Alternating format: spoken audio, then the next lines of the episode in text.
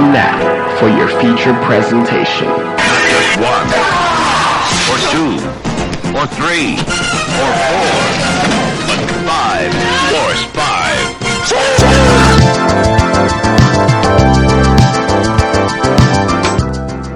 Hello and welcome to the Force five Podcast, a show where I force my guests to come up with a movie-themed top five list, and we reveal our picks on air.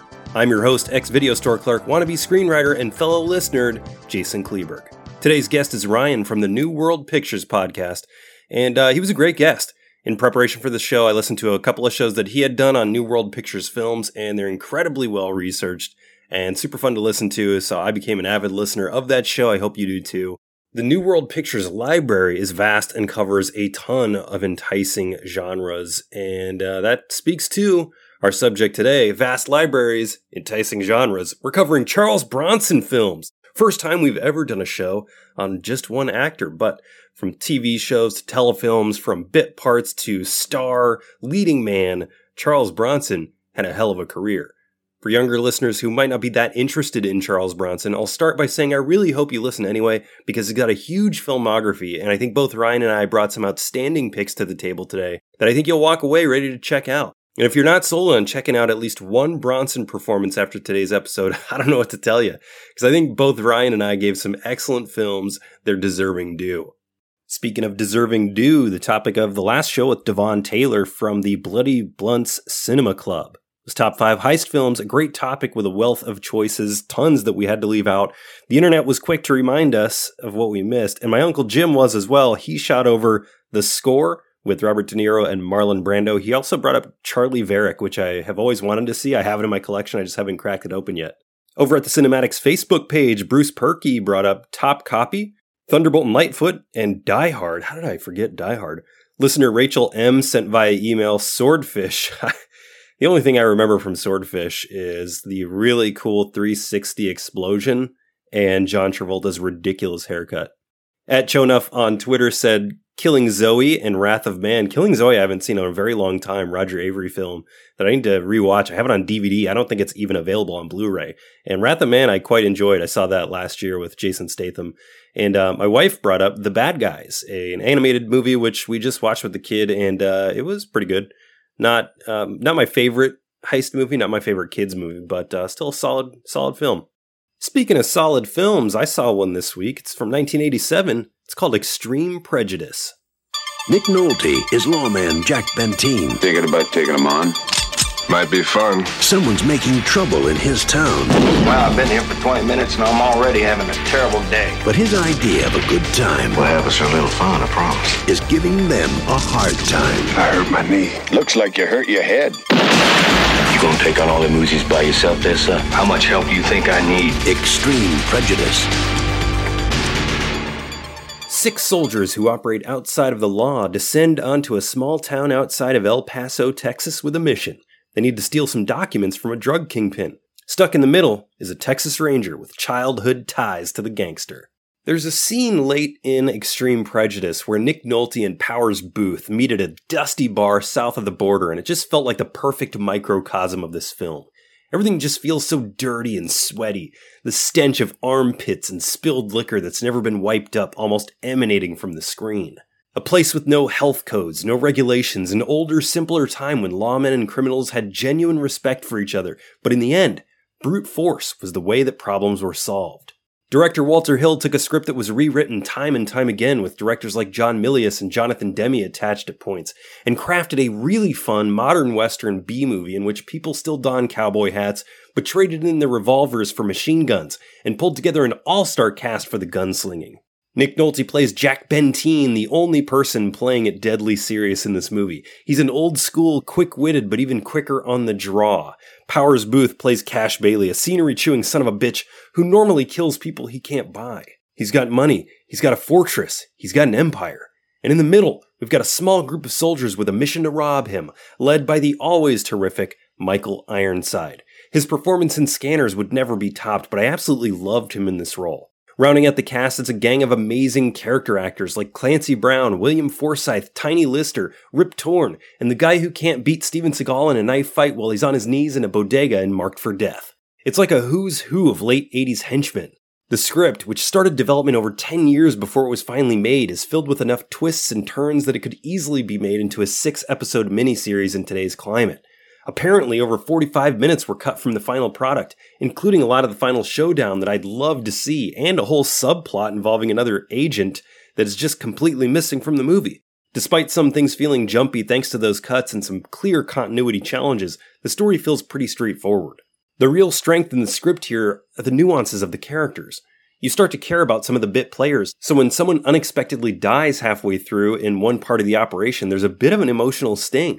It also never falls prey to typical genre tropes. The respect between everybody feels real and plays into the climax in a major way as we see both an honest attempt at an Old West gunslinger showdown and a cap tip from William Forsyth Atwater as he delivers a sly word of warning to Benteen between shots of tequila before lead starts flying. It's no secret that twists and turns are barreling straight towards a showdown, and when it happens, it does not disappoint. This is clearly a nod to Sam Peckinpah's The Wild Bunch as we get a massive shootout between all kinds of interested parties in a small Mexican villa. I really liked Extreme Prejudice. It moves at a breakneck pace and almost every character feels well realized.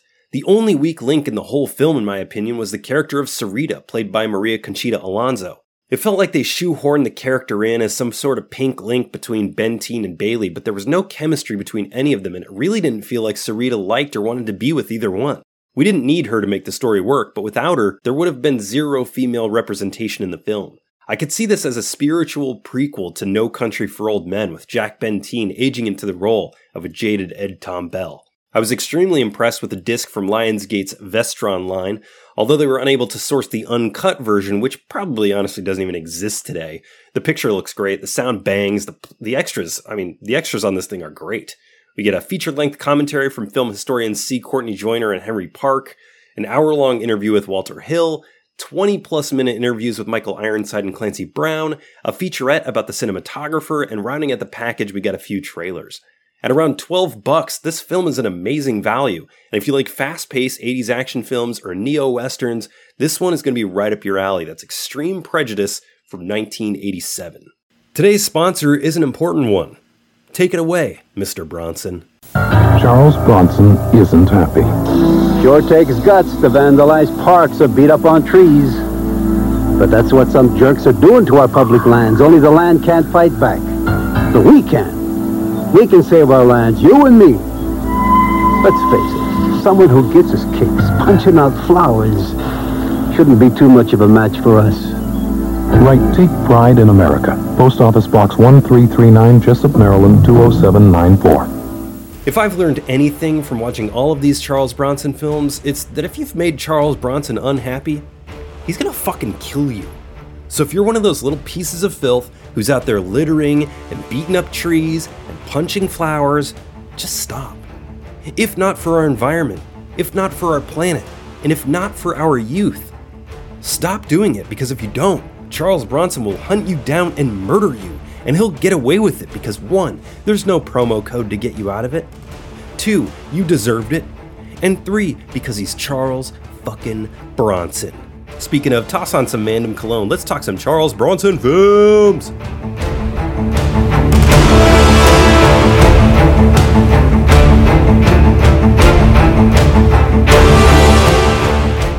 Welcome back to the Force five podcast. Tonight, my guest is Ryan from the New World Pictures podcast. The topic you chose, my friend, is a manly one. Top five Charles Bronson films. Ryan, how are you tonight? I am doing great. Thank you so much for having me, Jason. I'm a huge fan of your podcast. Um, I, I have, it's become uh, a must listen every time you have a new episode. And since you've gone um, every other week, now I can catch up on some of the back episodes. So huge fan. So happy to be here. I appreciate that. I'm a, I'm a big fan of your podcast, too. And you know what? Actually, before we get to Charlie here, before we get to Charlie Bronson, yeah, um, yeah. why don't you tell us a little bit about your podcast? We'll do some plug at the top here. And, um, and, and while we're at it, for those who haven't heard of such gems as Smokey Bites the Dust and The Stuff, what was New World Pictures all about? New World Pictures was started by Roger Corman in nineteen seventy, uh, just because Roger Corman's the ul- ultimate um, cinematic capitalist. He wanted to make sure that he made all of the money, and he was tired of making movies for American International Pictures and letting them make, he would make money, but they would also make a ton of money. And he said, what's that about? I want to make all of the money. What if I started putting out my own movies on my own? And he had started a uh, a uh, production company called the Film Group with his brother Gene in the nineteen sixties. But in nineteen seventy, he said, I'm going to go into business for myself and set up New World Pictures, which ran until the almost nineteen ninety. Um, he sold it in the early eighties um, to three lawyers who wanted to get into the movie making business. Of course. And they ran, and they ran that baby into the ground. Though they still continued to do New World Television. That seemed to end up being pretty popular for them. But our podcast is dedicated to New World Pictures and dedicated to watching every movie released by New World Pictures, even Smokey Bites the Dust, which everyone knows and loves. Um, so, and so that's what our, that's what essentially that's the thrust of our podcast. Um, You know, we also are now doing um, conversations and interviews with people that have made the movies or worked on the movies. That kind of started last year um, because, you know, we, we knew we were going to have, like, you know, a good time talking about these movies. Like you said, there's a bunch, there's a couple of these movies that are, you know, pretty, pretty wild, and also some great, really good movies. Um, oh, yeah. Uh, some Academy Award winners even. Um, but, you know, we knew we were going to have like a good time. We're going to, we're going to have a good time talking about these movies. A lot of these that we have loved growing up. Um, but we also wanted to, like, you know, provide some background and do some research. So we're also hopefully entertaining while we're also informing. And so the, then we started, you know, interviewing some actors and writers and directors and editors and, you know, people that worked on these movies. So we're now starting to also branch out into that as well. Yeah, it's awesome. I saw you got some uh, some bonus episodes on there. So yeah, yeah, we we we really kind of went crazy on the bonus episodes. Not only with interviews, but we also are like exploring movies that New World almost made, and yeah, you know, uh, you know other stuff for our new series that we're still kind of figuring out as we go, called "Convince Me," where we talk about popular movies that one of us just doesn't like for some reason, and we try to see what we can do to convince them. So we're having we're having a good time with it. Um, but ultimately, it all comes to New World Pictures, and you know we we get we get in deep with movies like eighteen Again and Certain Fury. You know, New World, though, amazing. That's got some amazing films. I cannot wait for you to review Firecracker from nineteen eighty-one, which yeah, is a New World movie. Yes, it is. Well, we talked to um, Alan Holzman, so we we interviewed him a few times, and he worked on that as sort of second unit-ish. He basically had to add additional material, so he had to, he's the one that is responsible for the love scene with the knives. Oh, so good. And, And also the big fight scene when she's literally at the studio that Roger Corman uh, had built, uh, or rather bought, that was a former lumberyard. And he used the outdoor lumberyard where she has a big karate fight scene with several guys uh, at nighttime. So Alan uh, directed those scenes. But yeah, that movie is just tremendous.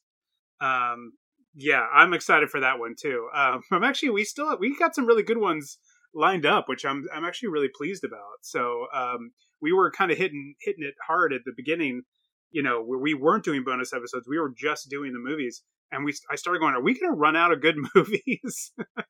Because, you know, but uh, as we've gone through, we have also just been blown away by a couple of total treasures that we didn't realize, we didn't know anything about. And they kind of blew us away. So Um, so it turns out we haven't run out of good movies. I mean, uh, there's there's plenty more to go. Yeah, plenty of plenty of gems in the New World Pictures catalog. Uh, speaking of gems, what are some of your favorite movies of all time that are not Charles Bronson movies? Yeah, I I had to think about this. I was like, I don't, I really, I am such a big movie fan. I like all kinds of movies. So I'm like, a, I was a big horror fan. My brother and I were big horror fans when we grew up.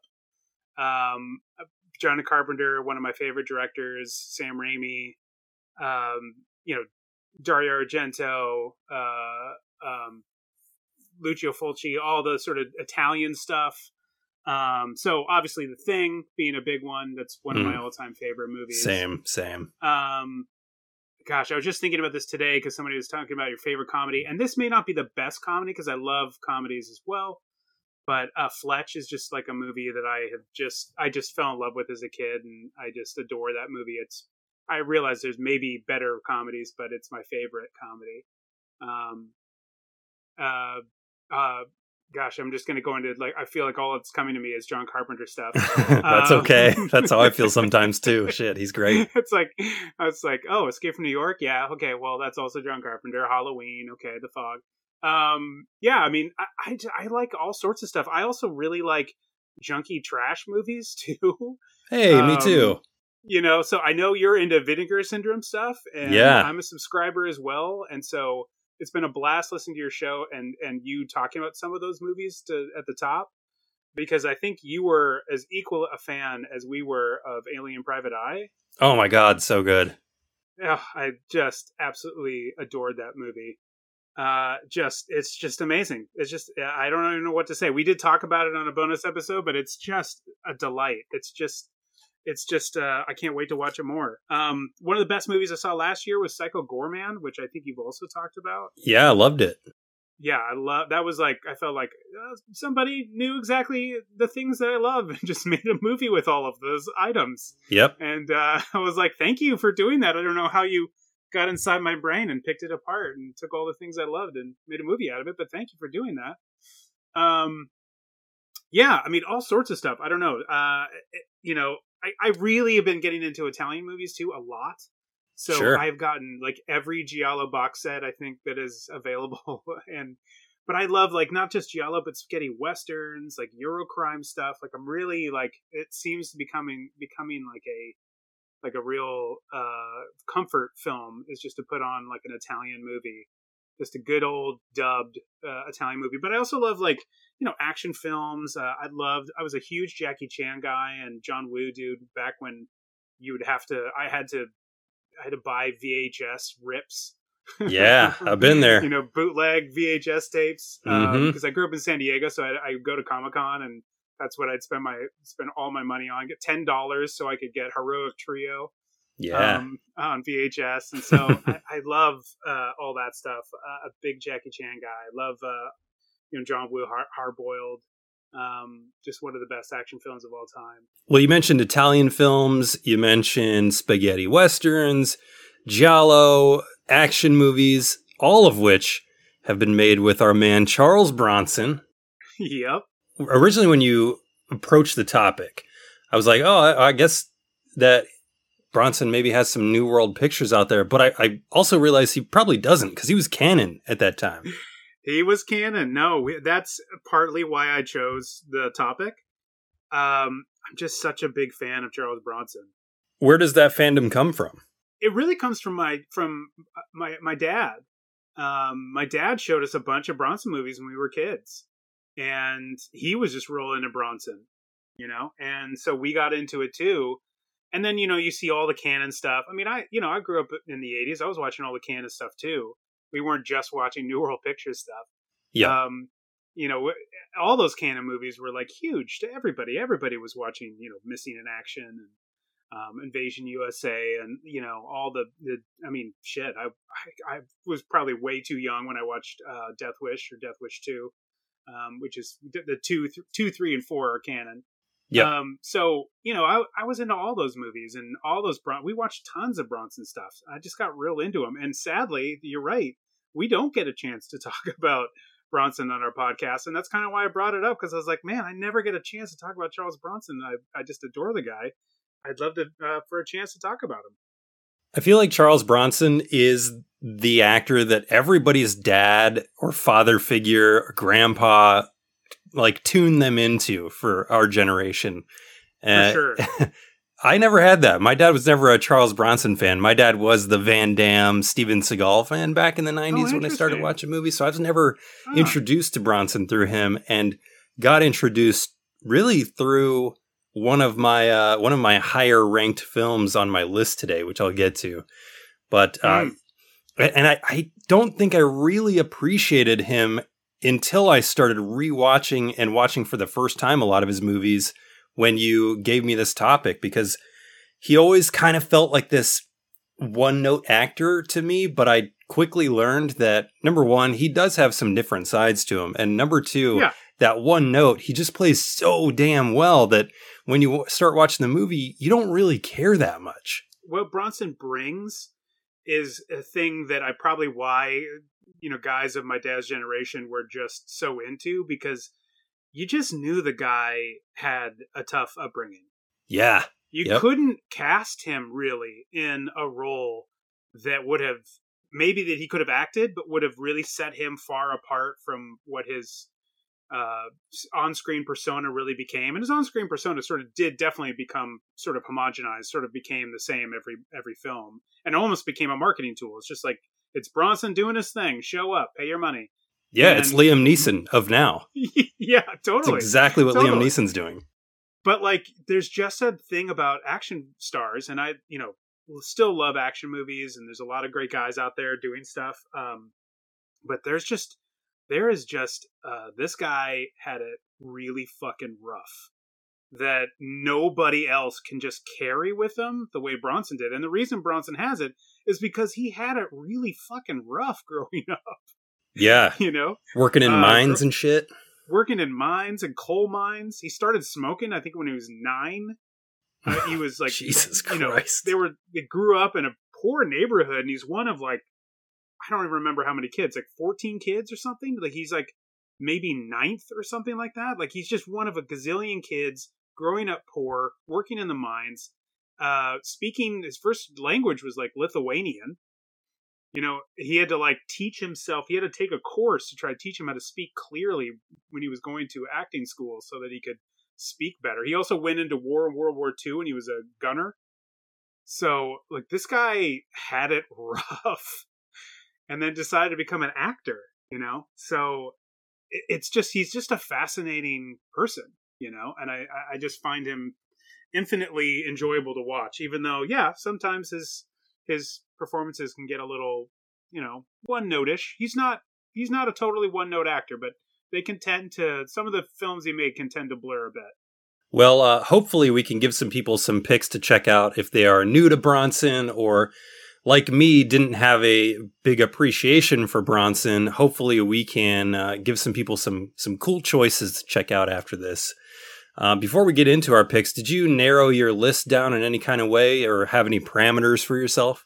Yes, I did. Um, like I said, because I'm an avid listener of your show, I know that you like to do that. Guests yep. don't always do it, seem to do it, but I'm like, no, I'm going to do it because I want to give the exactly what you were saying. I want to give people a, a a sort of the breadth of his career, if we, if if you will. So, for one, I limited it to I wanted Charles Bronson movies, I, not movies that he star that he's in, but movies that he stars in. Okay. Now, he might be like a co-star with another guy or girl or, you know, but I didn't want to, him to be just one of the ensemble. I wanted it to be a Charles Bronson film. Sure. So that was number one. And then I wanted to try and see if I could pick one from the fifties, the sixties, the seventies, and the eighties. Oh, okay. So I'm trying to really go through his career and try to pick the best out of those decades, at least according to me. and uh, and try to give, you know, a bit of a scope in terms of his career. Well, I'm happy to say that I narrowed my list down in almost the exact same way. uh, that is awesome. I wanted to make sure, like, this dude was in, I think on IMDb, he's credited in like one hundred sixty plus things. Yeah, and crazy. I mean, yeah, how do you how do you narrow that down to five? Really, really tough. So. I um I didn't exactly go by decade, but I did go through um like different phases of his career, and oh, cool, cool. Put what in, and and there are, you know, there are, like you said, there are Charles Bronson movies, and then there are movies that Charles Bronson is in, and I do feel like I have a couple of those just because uh you know, they were pivotal in his career. It sure. will be interesting to see if we have any crossover. I also wanted to just have one Death Wish movie on there because I think Death Wish is one of his like one of one of his most famous runs, and so I just I wanted to have one of those on there, but no more than one. Mm, interesting. I I thought that you might.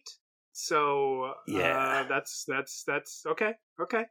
all that stuff being said, Ryan, you ready to get to our picks here? Yeah, let's do it. You know what's going to happen? Oh, you know what's happening here right now?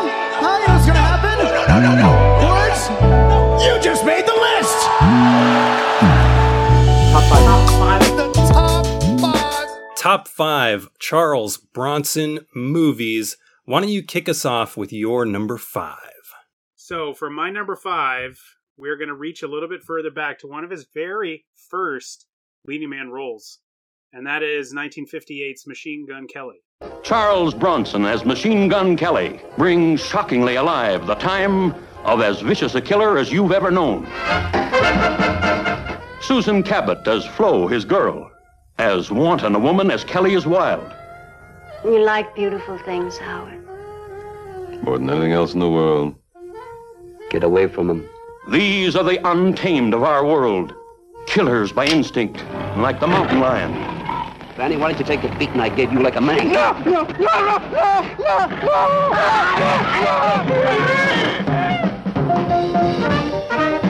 no, no. Well, give us about three minutes with only the guard to worry about. Three minutes isn't enough. I'll work it out.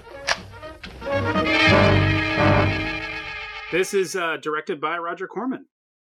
And uh, written by R. Wright Campbell. He also wrote Five Guns West for Corman and later would write nineteen sixty-three's Young Racers. And, you know, it's Charles Bronson starring as the real-life Machine Gun Kelly. And I should stress, I mean the infamous gangster and not Megan Fox's fiance. So just as a point of order. I would have paid to see that, though. Him playing Machine Gun Kelly, the rapper slash uh, would guitarist. Be pretty... incredible. Um, he would really, I mean, for those that make fun of his acting, he would really have to work hard to act like Machine Gun Kelly in the few roles that he's done. But um, the thing that I really like about this movie is that he is really going for it because it is one of his first leading roles. And he got a couple other leading roles in nineteen fifty-eight, but this is really one of the first movies where he gets to really be the name above the title. And he's really going for it. Um, he oddly replaced Dick Miller, of all people, in the lead role. Um, and he has to, he has to play a tough guy, but he, you know, he's also, most of the movie was a, was really the, the, the, the draw for Corman to make the movie was the fact that Machine Gun Kelly just ended up surrendering uh, so peacefully to the police when he was so infamous for his, you know, uh, cold blooded, blooded crime and for using uh, the particular machine gun, um, the Tommy gun. And yep. so that, so he really kind of wanted to work with that dichotomy. So on one hand, Charles Bronson is in one scene trying to like, you know, kill Maury Amsterdam with a, a like a mountain lion in a cage, backs him up against the cage. And then in the next, like he's kind of like whimpering in a corner and Susan Cabot, who plays uh, his, uh, his partner, she's like giving him grief because he's, he's not as tough as he says. So he's really trying to like balance being a tough guy, but also, you know, the fact that he ends up kind of just throwing his gun down and saying, just take me, just don't shoot me, you know? So uh, it's kind of an interesting, you know, is it perfect? No. Uh, it's, is the performance perfect? No. But like, I, you really get to see a different side of Bronson if you watch this, because he's really giving it his all. And this is really, I feel like him taking his opportunity and like, hey, I'm finally getting a leading man role. I'm going to really make a meal out of this. this film. And I've seen some criticism of his performance in the film itself being a little melodramatic, but I feel like that's nineteen fifty-eight. Um, yeah. You know, let's calm down on that's, they were most films around that time were a little melodramatic if you've seen any from that era. So um, yeah, so that's my number five pick. Machine Gun Kelly. I have not seen this one. Uh, I've, I haven't really delved back that far in Charles Bronson filmography. And, uh, I guess I'm probably doing myself a disservice not seeing some of the early ones.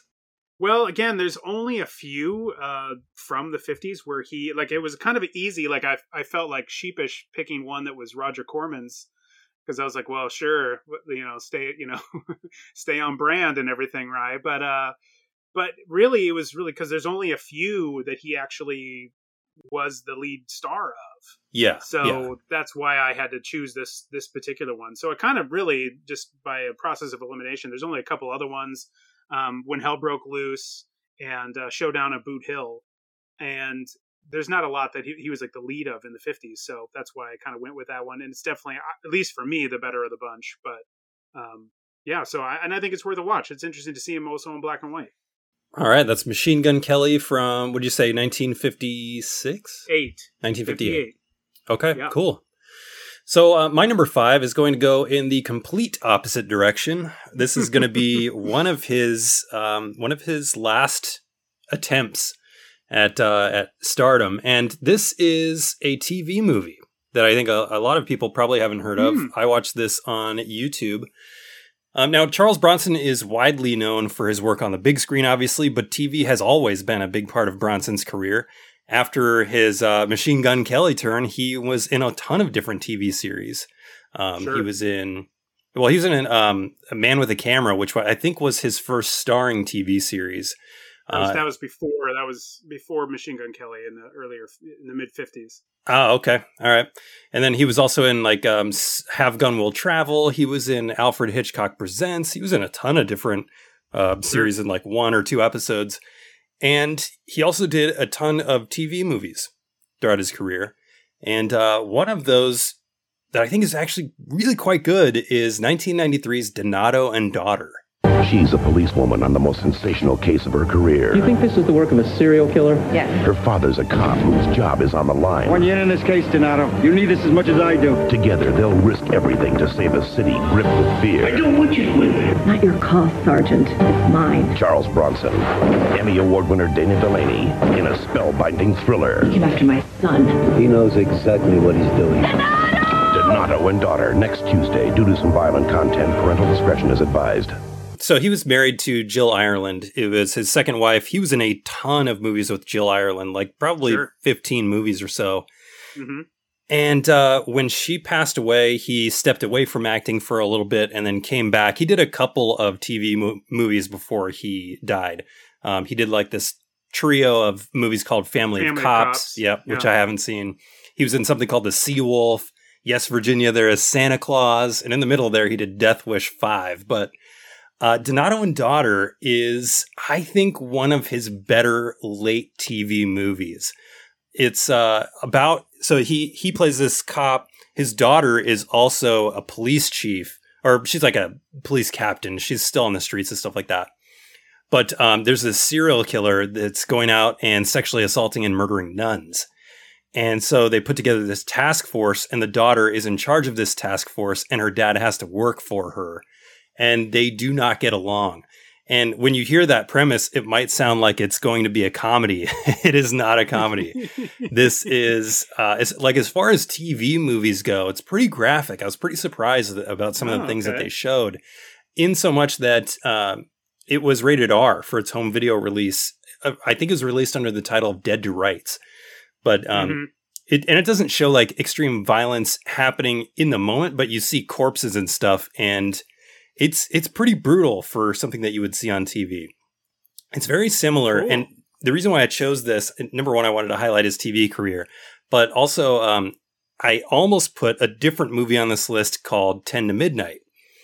And mm-hmm. this is very, very similar in terms of the beats to ten to Midnight. So I'm kind of like supplementing ten to Midnight with this one, in that there's this serial killer running around that Bronson has to stop with, you know, seemingly airtight alibis. Um, it's it, it's um, it's a little awkward when it first starts, and it feels kind of wooden, but the movie really picks up as it goes along, and it's got a great supporting performance by a young Xander Berkeley, who uh, is in a ton oh, of things, yeah. and I almost had on the show at one point. Uh, oh, he, really? Yeah, he, he, he has a really great turn in this movie. Uh, he's in a New World movie as well. Which one is he in? Well, he's in a couple. He's in Tag, The Assassination Game, and he was in one called uh, that we talked about called Omega Syndrome. Oh, and that's right. He is great in it. He is plays this uh, this this uh, punk uh, like I think he's like a Nazi skinhead kind of thing. It's you know it's a wild movie. Uh, Kent Wall is the main character. Anyway, he's just he's great in it. Um, so I would I'd be thrilled to hear him on your show. He's he's a terrific actor, and he's really good in what is otherwise not a very good movie. Um, that is Omega Syndrome. Yeah, um, yeah. But this, this, this would be cool. Like if he, if he gets a cool role, he really goes for it. Yeah, and he definitely goes for it in this in this one. Um, he he might also, for younger audiences, well, pe- people would probably know him uh, as the stepdad in Terminator two, John Connor's stepdad, and then he's also sure. uh, George Mason in twenty-four, which is probably where I became a big fan of his. He's also in The Walking Dead. Yeah, yep, he is. So he was in he's in that show as well, and he was also in the first Candyman. Oh yeah, yeah, you're right. He was. Um, so yeah, Donato and Daughter. Check it out on YouTube. It's not your typical T V movie. And I think Bronson has a really strong late career performance here. And uh, Xander Berkeley is just kind of a bonus. That's awesome. I would I'll definitely go check this out. I did not dip into the nineties, so I didn't go there, but I, I will definitely check this out. Yeah, it's a good one. All right, uh, number four for you. Okay, well, you know, perfectly fitting with Donato and Daughter then. Um, my number four pick is ten to midnight. Nice. Well, I'm glad I didn't pick it, so we got to talk about both of them. Charles Bronson is a cop looking for a killer, and he's running out of time. ten to midnight. I'm a mean, selfish son of a b- but I want a killer, and what I want comes first. We found some blood. He's lying. There was no blood on my clothes, and he knows it. When there is no justice, Charles Bronson is the law. ten to midnight. From Cannon Releasing, rated R. No one under seventeen admitted without parent or guardian. Really, when you look at his, especially his Cannon movies, I think this is his best Cannon movie. Um, I it's just such a crazy story, crazy film, because it isn't it, it you know it isn't a typical Bronson movie, and it isn't simply because after the on the heels of Death Wish two, Cannon wanted to make an immediate other Bronson film. So they came up with, they asked the producer, Pancho Con- Connor, I believe. He, he'd worked with uh, uh, Bronson a ton. Yeah. And I th- and so he was like, come up with a title. Um, I think this is Menachem Golan. And and he said, okay, how about ten to midnight? That's, that's what they really, and he said, okay, great. So they put together a poster and they, and they, you know, they make this poster, ten to midnight, come see it. And they sell it at Cannes. And They have no they have no script at all. And another producer, Lance Hoole, who'd worked with Bronson a lot, I think he also worked Chuck Norris a bunch too, and in the eighties. And he he had a script in development from William Roberts, which was about the serial killer. So they're like, why don't we just take that serial killer script and we'll just put Bronson in it, and we got ten to midnight. And so it's such an unusual film. I think some of the movies that he does later, Um, I won't say what they are just in case you picked one of them, but I think that they kind of somewhat go back to this movie, but I, I feel like this is, this is the one. Um, it also has, an, and it's amazing for the supporting cast, just to, just to go through it. Bronson is playing a, um, cop, uh, called Leo Kessler, who is on the trail of a serial killer. And he believes right away that he has his man, and this guy named Warren Stacy, played by Gene Davis, in a fantastic performance. Yeah. Just like so creepy and weird. And uh, so, but he kind of, you know, does whatever he can do to sort of, uh, you know, make sure that he gets his man. And maybe it's not all entirely legal, which is not so pleasing to his new partner, played by Andrew Stevens, who also, who'd been in another uh, Bronson movie before this. And, but there's also like Jeffrey Lewis is in it. You got Wilford Brimley in it. And I think um, Lisa Eilbacher, who would uh, would I remember mostly from like Beverly Hills Cop, but uh, she is so good in this movie. Um, it it uh, it also has Kelly Preston in a in a early very early role, um, in a in a in a brutal death scene, um, with uh, with our main killer. But I think Lisa Eilbacher is just really good in it. And she kind of like, you know, I just think it's got such a great cast. It's got Bronson doing what he's doing, him tracking down a naked serial killer. Oh, I mean, yeah. I don't butt know. naked. I just, butt naked. It's, it's, you know, it's essentially Bronson's uh, Silence from the Lambs. Essentially, that's what this is. Um, and uh, I just, uh, I just think it's one of the best ones he did in the eighties. To me, this one really, this really, I rewatched it for this and was just like, yeah, yeah, pretty much. This is, this has got to go on the list. Yeah, this one, uh, like I said, it's it's got some similarities to Donato and Daughter in that the killer always has this airtight alibi, and this guy's alibi is bizarre. Like he'll he'll go to a yeah. movie, he goes to the bathroom, he strips, and then he leaves the theater butt naked, goes and kills somebody, and then comes back to the theater.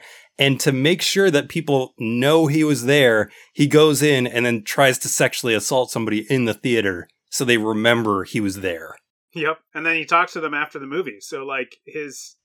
it's, it's it's it's crazy. Um, also, what movie were they watching? Because I can't remember what was on the marquee, uh, because, you know, he's got to drive somewhere in L A, a remote area, uh, kill somebody, drive back, get back into the theater. Like, it's got to be a double feature, man. Got to be a double feature. It's got to be. I mean, it is shot at the Arrow, so I think it might. There might have been some kind of uh, maybe at the time. I'm not sure if it was a revival house like it is today, but um, yeah, I don't know. It had to be a long one though, because you gotta you, you gotta give yourself some time. Sonny you know, Chiba be... triple feature. Yep, that's right. And Sister Street Fighter, just to end it all out. There you go. All right. That's uh, ten to Midnight, a classic nineteen eighty-three Charles Bronson film. Uh, you know what? It was going to be my number three, but I'm going to kick it to number four here oh. because it just goes perfectly with your pick of okay. ten to Midnight. Because um, the movie that they wanted to do was an adaptation of a nineteen seventy-eight novel called The Evil That Men Do, right yeah. after Death Wish two, and they could not get that out quick enough. So, um, you know, they went and did ten to Midnight first, but they ended up getting the rights and getting it made. And the movie is, of course, nineteen eighty-four's The Evil Men Do. When the system of justice doesn't work, Bronson does. When the courts can't do what they must, Bronson will. In the name of revenge, there is just one name.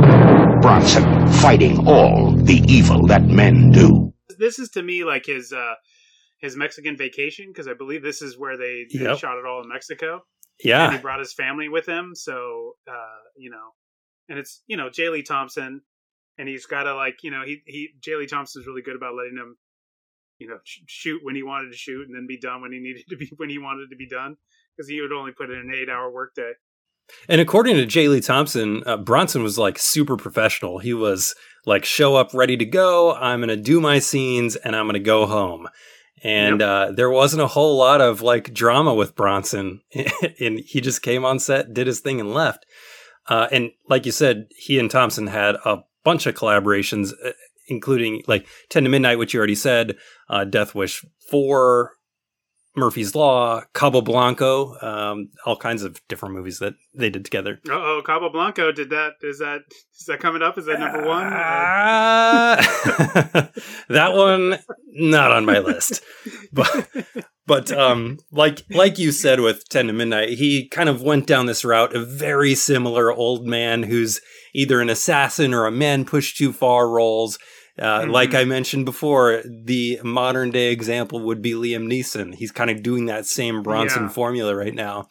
And there were a ton of these kind of movies. And one of my favorites in that in that section of his career is The Evil Men Do.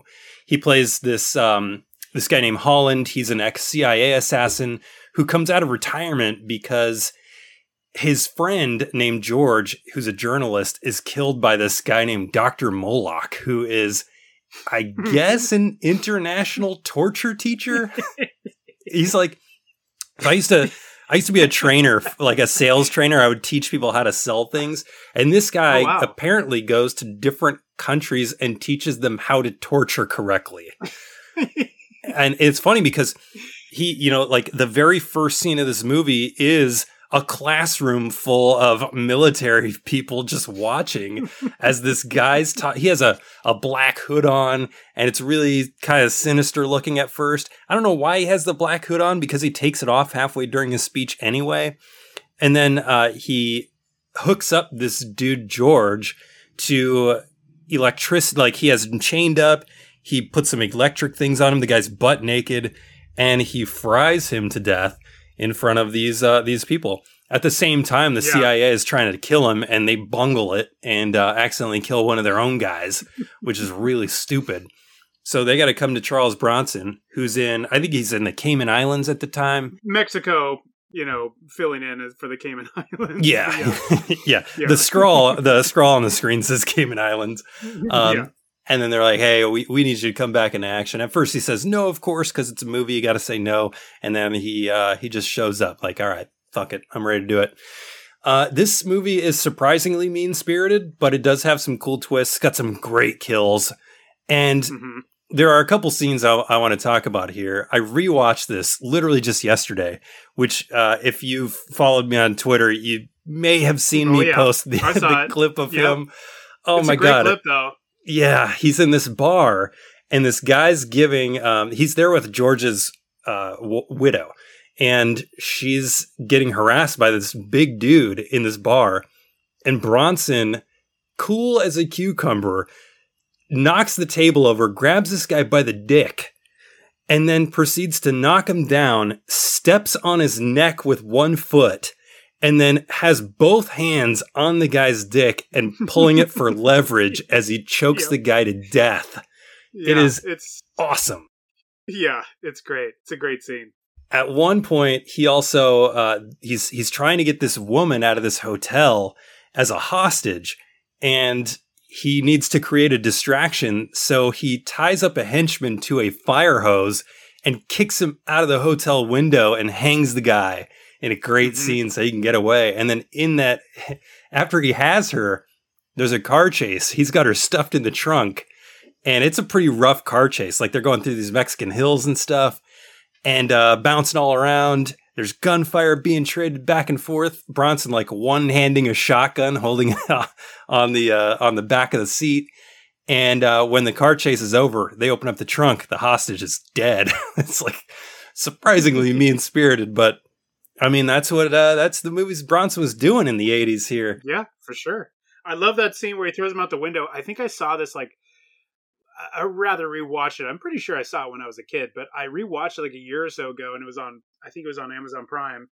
And I took a picture and I tweeted it um, because you can see the guy coming out of the balcony, off the hotel balcony. You can definitely see the mat underneath. Like, it was just so completely obvious that there was a, and you know, that's probably really just more of a formatting issue of whatever version that they had. I'm sure they didn't like leave that in on purpose, but um, it, it just, it, I took a picture of it because it cracked me up so much that I was like, so, like, clearly there's the mat. That's what he lands on before. Uh, but yeah, dude, that, that movie, that really needs a good disc.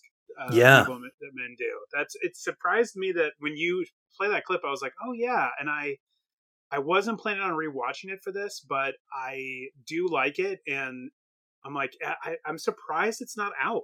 I don't know why that is. Maybe that's because of whoever put it out, and they haven't allowed it to be put out on disc yet, but it's odd that it doesn't have a Blu-ray. A lot of his stuff is on Blu-ray, and this one isn't. Yeah, and the transfer looks pretty good, so I'm guessing that, um, I mean, who knows? Vinegar Syndrome has Death Wish two out now in four K. Maybe The Evil That Men Do will be uh, will be coming soon. If those were the two movies that they would put out, that would make total sense. You can watch this, by the way, on Amazon Prime if you have a Starz subscription. Got it. Okay. Yeah. I, I couldn't. I didn't. I, that's where I saw it before, but I know it's not there now. But I don't have a Starz subscription, so that's why. Got it. Yeah, that's my number four. On to your number three.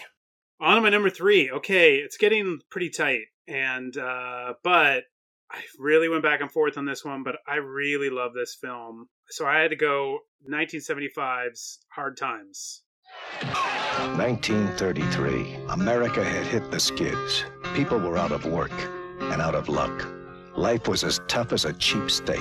Well, you've been down the long, hard road. Who hasn't? It was hard times. I got a husband in jail, no job. And no prospects. I don't look past the next bend in the road. Columbia Pictures presents Hard Times, starring Charles Bronson as Cheney, a drifter. When I get enough change in my pocket, I'm going. A loner. Are you going to stay the night? Not this time. A man who spoke soft. I barely know you. Yeah, but would you like to? And hit hard. James Coburn as Speed, a born con man. All side bets, I keep seventy-five percent. That's how it works. Who can make a fortune in a day. I propose a toast to the best man I know, me. And lose it in a minute. the hell are you doing? You don't want no trouble. Just you pay your debts. This is directed by Walter Hill in his debut as a director. I don't believe he, he wouldn't go on to work with Bronson because I don't think they got along. Bronson was not happy with the amount of stuff he cut out of Jill Ireland, who's actually oh. pretty good in this. Um, and it's set during the Great Depression. James Coburn is like this guy who just like, you know, is a big gambler, big gamer, and he's like trying to put together a lot of street fights. And, you know, they're in New Orleans, and in comes, you know, Bronson as kind of this drifter. And he's just kind of looking around trying to find ways to make money. And this is Bronson, like, nineteen, even by nineteen seventy-five, Bronson is in his fifties. And that's how late, like, fame came to Bronson. Yep. But he's a huge star at this point, having gone through, gone out to Europe, made movies out there, become a really big success in Europe. And he's come back to America, and now he's making American movies, and he's getting paid a ton of money to do them because he's such a huge international star, more so than a lot of other American actors that were big names at the time. And he is just so jacked in this movie because he just he's taking his shirt off and he's fighting dudes. And of course, the part was originally meant for a younger guy, but the, it's Bronson is just perfect for this guy, and he just becomes the street fighter. And again, he's one of those, you know, classic Bronson role. He doesn't say a lot. He doesn't really make his intentions known.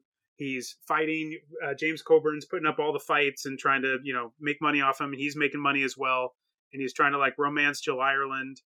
And it's it's just a it's just a great film. I just really, really dug it. I love Walter Hill stuff.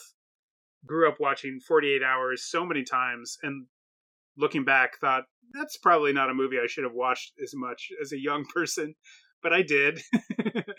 And um, so big fan of him. Them teaming together, I think, is is just great. There's some other really great um, actors in this as well. It's just an awesome film. It's great to see. Strother Martin is the other guy that I'm thinking of who's working with um, James Coburn. And James Coburn was kind of a little bit not happy to be in the movie because he was kind of playing second fiddle to Bronson. Sure. Um, and he wasn't really wanting to do that, even though they had worked together before. And um, but...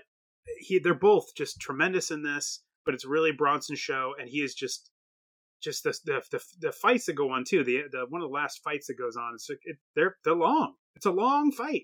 It's a nice long They Live-ish length fight, and it's uh, I I just really really adore it. And so rewatching it, um, because I got a I finally got it on disc. I got it from Eureka, so it's like a um, oh okay. It's, it, it's you know, but it's in all regions. So if you don't have a, re, a region player. Um, and their disc is great, looks great. And once I rewatched it, I was like, yeah, no, this is, this is just one of my absolute favorites. So Hard Times, nineteen seventy-five. I really need to watch this. I know of it. I've seen scenes from it. I've seen how ripped Bronson looks in it. I've seen, oh I've actually gosh. even seen some of the fight scenes from it. Cool. That's Hard Times from nineteen seventy-five, directed by Walter Hill. Well, it's fine. It's time for my Death Wish pick. Time for my Death okay. Wish pick here. And okay, I have a feeling I know which one, but we'll see. Well, maybe you know my tastes here. You know, I felt like I had to put a Death Wish film in because Bronson's career kind of made a turn with the first Death Wish. And I, I think the Death Wish, number one, I think it's a classic. Number two, I think it's way more upsetting and mean-spirited. Not really a fun watch for me. Uh, nope. Number three, Death Wish number three yeah. dives right into Exploitation Boulevard, which is just my jam. Charles Bronson, Death Wish three. First, they took the streets. Then they took it all. But their next target yeah. may be their last victim. Charles Bronson, where there is no justice, there can only be vengeance. Charles Bronson, Death Wish three. Now playing. Consult your listings. I reviewed Death Wish one, two, and three on this program here. And um, I, I gotta say, when I first watched three, I think I said this, I didn't love it upon my first watch. But for this yeah. show, after I saw a bunch of other Bronson movies, I revisited it. And I've come to appreciate this film way more. Uh, it is by far the most entertaining of the three. And I think it's because I watched them in like complete succession, and it was like really, it was really dark and gritty in number one, and then number two was even more sour, and then you get to number three and it goes in a completely different tone shift. I think that might have been what put me off, but watching this after watching stuff like ten to Midnight, like Donato and Daughter, like The Evil That Men Do, you know what? This movie rocks. This movie's tight. The gang war that takes up the last thirty minutes of this thing is fantastic. And Bronson doesn't do a whole lot here. He's like, he's showing no. his age. He's kind of lazily, um, you know, taking knees and taking pot shots during this whole thing. But uh, God, it is like, it's nuts. The, the fed up neighbors in this neighborhood versus the gang. Yep. It's so entertaining. Um, for, yeah. for those who haven't seen this or haven't heard my review of number three, obviously he plays uh, Paul Kersey. This um, Paul Kersey, a loved one's worst nightmare, I would say. Jesus Christ! Like if you get close to this guy, you're gonna end up dead for yeah, no reason at all. Make friends with this. Don't even make friends with this person. I mean, if I if I was Paul Kersey after Death Wish, af- after Death Death Wish three, you just gotta go live in the woods, Unabomber style, and, yeah. and just be around nobody. yeah. He continues to start new architecture firms throughout the franchise. It's like, buddy, I appreciate your commitment to your craft, but my God, just stop. Just stop. Put stop getting out in society, please. Dude, no city wants you at this point. Stop going back to New no, York. Nobody please wants you. Stop. Yeah. I think four, he goes back to L A too. It's like, please stop going to these metropolitan areas. Just go some, please go off to Nebraska somewhere in a smaller town and just like live your life, man. Yeah, yeah. Just be an architect, but don't make friends with anybody, dude. In the first, his, his wife is killed and his daughter is raped and left catatonic. And then in right. the second one, his daughter is again kidnapped, raped, and killed. And in this one, he goes back to New York, and his best friend, or I guess it's his, his military buddy, his friend. Yeah. I don't know if it's his best friend, but killed by a psychopathic street gang. Mm-hmm. So apparently this gang is terrorizing the neighborhood. And in this movie, in the climax, you get the neighbors going up against the gang. Huge body count. The final show, the final showdown is crazy. We got a rocket launcher that blows a dude straight through a wall. You got the, yeah. all these eighties great Cannon tropes, like cars that might explode if you brush against them, and uh, gang members wearing spike leather vests, and it's got a great disco soundtrack. So I want to retract my review of the first, the first time I reviewed number three, and I want to say now that I, I was wrong. Death Wish three rules, and uh, I think it it deserves number three on my list here. Great, that's yeah. I I agree with you that my. First, I know I saw Death Wish, and I probably saw this. I don't know if I saw the second one. I'm not sure. Probably after the first one, my parents were like, "Let's stop showing them Death Wish films."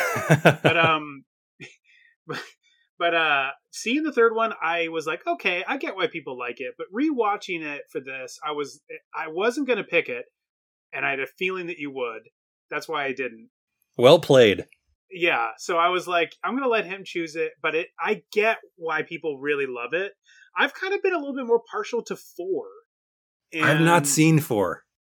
Four is just so dumb in the best ways. Is what I mean, and it's not the like it's not Michael Winner anymore. It's J. Lee Thompson, and this is.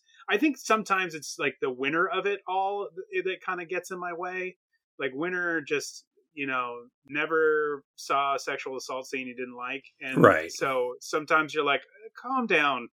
Michael Winner, please, for God's sakes. And he even does it in part three where he's like, well, let's let's squeeze one in with a side character. And it's oh, like, why, why do we need to keep doing too. this? Terrible. Um, but, but yeah, the ending is what really like propels the third one. And the fact that like he's let loose off his chain by a police officer in New York, like, you're going to work for me now. Like, it's just, it's like, we're instead of us hunting down this guy who's being a vigilante, we're going to make it work for us. Yeah. And, Ed uh, Lauder. He conti- Ed Lauder, who's in a bunch of his movies, and he was also the dad in uh, Girls Just Want to Have Fun. Yep. For New World Pictures in nineteen eighty-five. And he, uh, And he like he continues in four with uh he's it's he goes against the drug uh, like drugs because the daughter of his girlfriend get uh, dies because of drugs, so he goes after the gang members. He again kills people with a rocket launcher. it's uh, and then there's like a kind of a twist that you maybe don't see coming, and which is kind of fun. But I just four is just like, I don't know what it is. It's just really dumb, and it doesn't have any of the scenes that were harder for me to take. That said, watching it again for the for this, the third one is a total blast. It really is. It's just, you have to be ready, like, okay, forget the other two Death Wishes. This is Death Wish, but just cranked up. Like it Exactly, is, exactly. It is the eighties. It is people on cocaine running around just with chains, beating people up. We've got, like, Mad Max feeling to some of the punk rockers, or a little bit of Warriors mixed in. And it, we're just going for it. And then Bronson, uh, thankfully, that young girl that starts talking to him, uh, what, the, the lawyer, I think, or whatever? Yeah. Um, Oh, you, you're just sitting there going, don't, please don't fall for him. I know. please, please do not fall for this old guy. Um, you're going to end but, up uh, dead. Yeah, you will die. You, everyone who knows him dies. Even tangentially, even if he hasn't seen them in a while. but, um, but yeah, it, it is, it is a blast. And I understand why it's such a, it's such a huge, so many people uh, love to love Death Wish three. And so, I I own it as well, and I begrudgingly bought it, but I was like, okay, I'll get the death I'll get Death Wish Wish three. Um, I got Death Wish two because of Vinegar Syndrome. Yeah, which I again I agree with you. Death Wish two is it's rough. That's a it's it's it's like, what if uh, this happened again, but L A. Um, how can we make his his daughter's life even worse? Well, she can run and jump out a window and impale herself. That would be great. I know. I know. And look, it's Death Wish, but this time Jill Ireland, Ireland's in it. Um, yeah, it's just a, it's, yeah. But the third one is like way more fun, and it certainly changes the course of the Death Wish movies as well as the career. Of course, Cannon was like, just really wanted all these Death Wish movies once they put out the second one, and it was so popular. Um, and Michael Winner needed another hit. And so it, it, he brought him back for that. But I think this might be the last movie they make together. It is, because after this, he started working with J. Lee Thompson. I think J. Lee Thompson was, you know, as he was getting older, he was like, that's my guy, because he lets me come and go at the hours I want and gets the shots done, and we get the movie made. And I think that's what he prioritized as he got older. I think even, uh, what, Alex Winter, I'm going to totally um, misquote him here, but he said something like, said working on this movie, he plays one of the three trio of punks that kills his uh, Paul Kersey's friend at the beginning. Yeah, and yep. He said it was like watching. It wasn't like watching an actor act. It was like watching an actor golf. But um, he said something to that effect. Much more clever in his in his quote. But uh, yeah, it's a you get you're starting to see Bronson getting a little like, okay, and and that's why I I didn't choose a Death Wish, because I feel like that series just.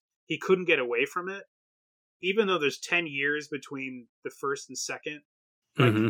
Then Cannon just went after these movies, and you know he's still making the fifth one, like in almost the mid nineties. Yeah, ninety-four. And it's just the fifth one again is not as bad as you might think, but it's still like we are really coasting on fumes. Everyone here is coasting on fumes. Number two for you. Oh shoot, yes, number two. Okay. So uh, this, I don't think, will be a surprising pick, maybe in, in only in its placement. But um, this is my sixties pick, and I had to go with nineteen sixty-nine's Once Upon a Time in the West. The railroad, the boom towns, a new life, and the promised land. Once upon a time. Mommy!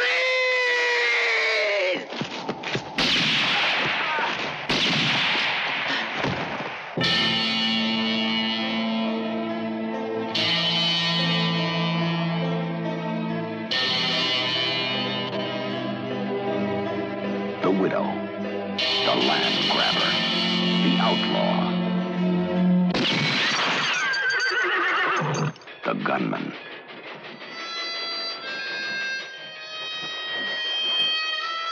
The man in search of a name. And I know I was saying I wanted uh, Bronson's name above the title, essentially. But I feel like in terms of a lot of the other films he does, they're much more ensemble films, where this one has certainly has Henry Fonda and Jason Robards and Claudia Cardinale, but it's Bronson's movie. Bronson's the hero of this film. Yeah. And this movie, you gotta carve out some time to watch it. It's a, it's definitely long. But man, I just watched it again last night, and I'm like, just I just I'm just blown away by it. He, it's it's God, I don't even know what to get into. I feel like, um, you know, what was uh, Francis Ford Coppola's quote about Apocalypse Now? He said, "It's not about Vietnam; it is Vietnam." That's from the from the the uh, documentary about the making of the film. I feel like this is the West. It is God. It's good guys. It's bad guys. It's about the proliferation of the states and the movement going west. It is like about everything about the, the West, starting with a complete tragedy as we see Henry Fonda go completely against type, uh, yeah. and uh, murder some people. And that is a catalyst to a lot of things, but I shouldn't j- jump over the fact that the opening sequence with these guys waiting at the train station is just one of the most iconic of all time.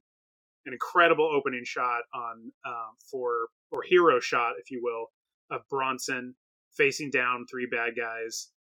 Uh, he plays the harmonica a lot. He's called Harmonica. We don't know his real name. Typical of Sergio Leone. Yeah, I was going to say. um, uh, a great score from Ennio Morricone, though it's funny that they use his score, which has sort of harmonica bits in it. Harmonica bits that recall his eventual score for The Untouchables. But, um, you know, he, he plays the harmonica during the score, and then there's times he's playing the harmonica and it isn't the score. So it gets a little confusing, but that's fine. It's such an incre- incredible film, such a great score that I, I don't care. Um, and uh, it's a great thing to be able to see, because he, Bronson was Leone's original pick for the Dollars trilogy. That's who he wanted, uh, and, and, and ended up with Clint Eastwood instead. Now, as I mentioned up top, I love spaghetti westerns. I love the Dollars trilogy. I love Sergio Leone. Um, I couldn't. I, I go back and forth on which one is my favorite of the three. But we get this movie because we get a chance to see what Bronson would have been like had he done one of those movies. And uh, he gets to be in one of the best westerns of all time. It's just an incredible film. Um, There is a director's cut, which I have not seen, which is another ten minutes, which I'm almost frightened to see. Just it is, it is a long. three-hour movie, it's, yeah, yeah, yeah. It's like two and a half hours, I think. It's it's like it's lo- it's a lot. It's it's it might be my one criticism of it, but it's just so epic in scale. He's by the end, you're just like, holy shit! What a what a what a journey we've taken. Um, and not to not to men, not to leave anybody out, but. Uh, Claudia Cardinale is also just tremendous in the film. Yeah. Um, and she's uh, Jason Robards is tremendous in the film. Henry Fonda. Uh, I, I think people thought he was insane for doing this movie because he plays such a vicious, terrible person. Totally um, against type at the time too. Totally against type. Yeah. Uh, I can't imagine. I mean, I've seen this way after it was released or whatever. And I can't imagine going into a movie thinking, oh, cool, a Western with Henry Fonda, and being like, oh, shit. Uh, wait, what? That's not what I remember about Henry Fonda. He killed a whole family? What? Yeah. I mean, yeah, that opening scene is just, with him anyway, is so brutal. I, there's so many things in that movie I love. In that scene, just the fact that the father keeps hearing because the bugs stop mm-hmm. chirping, and then they'll go back, and he thinks he's, everything's okay. It's... It's it is long, but he is doing it on purpose. It is just some stellar filmmaking. I feel like I'm trying to find something to say about Once Upon a Time in the West that hasn't been said, and I'm struggling. I'm not going to be able to. It's a, just a tremendous film and, and just worth seeing. If you haven't seen it, you definitely need to see it. And uh, it is Bronson being Bronson, though without a mustache. Yeah. So it's important to um, have a movie with him without a mustache, and this is. This is my third film with him without a mustache, I will say. Oh, the mustache list. list.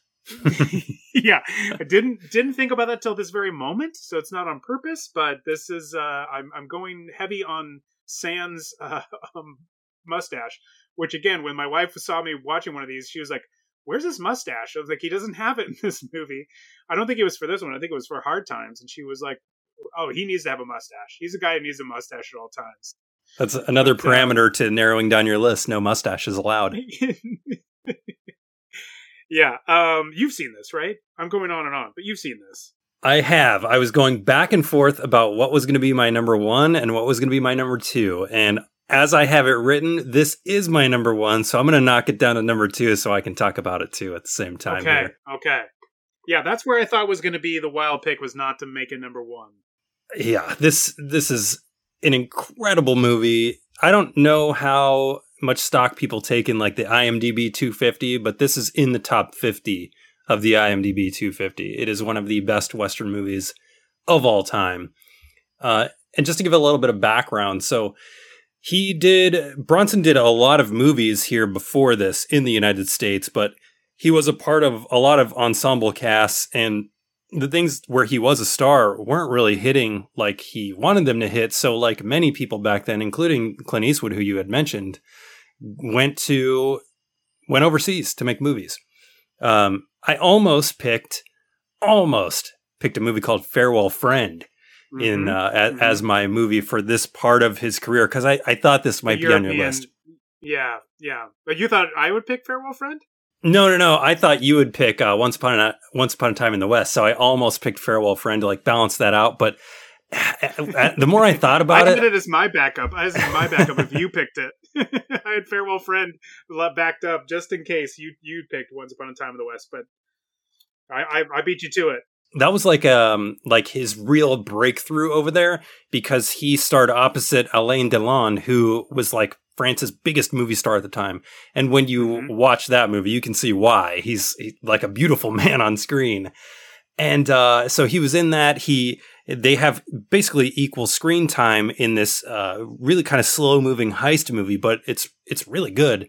And it's then real sweaty, real, yeah. a real sweaty affair. yeah, yeah, they're like locked over uh, Christmas break in this in this um, in this vault thing that they're trying to get open. But uh, after that movie, he made this movie, and this is what really catapulted him into like super international stardom, to the point where um, this was the biggest movie in France in nineteen sixty-nine, and it made him one of the most popular actors on earth. Mm-hmm. He was like a global sensation. I don't think people understand how big Charles Bronson was in the early seventies because of this movie. Uh, and when you watch it, you realize why. This is what I had referenced earlier uh, on in the show when I said it. This was the first movie that really like turned me on to Bronson, because he's got such a presence on screen. He is awesome in this movie mm-hmm. uh, as harmonica, just so badass. But the movie as a whole, as a Western, like the craft behind it, the, both the video and the sound, because the sound is incredible. Uh, mm-hmm. It's It, it, the the cinematography, the camera work, he lingers on a lot of things. He shows you a lot of the scenery in the background, like you said, all deliberate, all on purpose, and it just it just works. It is one of the best Western movies I've ever seen. I think most people who like Westerns will probably tell you it's one of the best Westerns ever made, and uh, one hundred percent deserves it deserved to be my number one. It's going to be my number two now, just so I can talk about it at the same time. But in spirit, man, this is definitely my uh, my favorite of his movies. Just such a good film. Such a good film. And just starting, really cementing, I feel like, the kind of persona he liked to play on screen. Yeah. Just a tough guy who didn't have to say a lot. And it just, that's, I, you can tell that's why Leone wanted him, because that's the thing he liked about his leading men. And Bronson just personified that. And this is like one of the most perfect distillations of the kinds of things that Bronson liked to do. And to your point about what a big star he was in Europe, he that's why he just cranks out movies in the seventies, because even if they weren't domestic hits in the United States, they were enormous hits in overseas. So yeah. he could continue to make movies because he was an enormous international star. And he got paid more than a lot of his contemporary stars in the United States who were more popular in the U S, but he was such a huge international star that they knew making movies with Bronson, they were absolutely going to make money. there was just no way they wouldn't, because he was such a huge international star. It was kind of a crazy, and he went and did, I think, Fare, Farewell Friend purely on the advice of Jill Ireland. I think she's oh, the one who talked him into doing it. Um, Good move. I he was, yeah, I mean, what a move. Well, I, I think he knew he wanted to go to Europe and make movies. I don't think he wasn't sure about that particular one. Boy, was, whatever happened, whatever got him into that movie, amazing, because that just really what sets him uh, on a huge course. And I have another movie that he made during his European period I'll have for our discards, but man, I really love this one too. So yeah, but Once Upon a Time in the West, I'm glad you love it. I mean, it's hard not to love it. If you see it, it's just, it's just so good. It's just so damn good. I was watching it just going, man, I really got to see if any revival house in L A is playing this, because God, I would really love to see this on the big screen. Yeah. And I can't imagine Uh, something like the New Beverly wouldn't play it at some point. I'm yeah, sure right, that they've. I'm right. sure Tarantino I'm sure has they, a print. I'm sure they played it many, many times. I just haven't.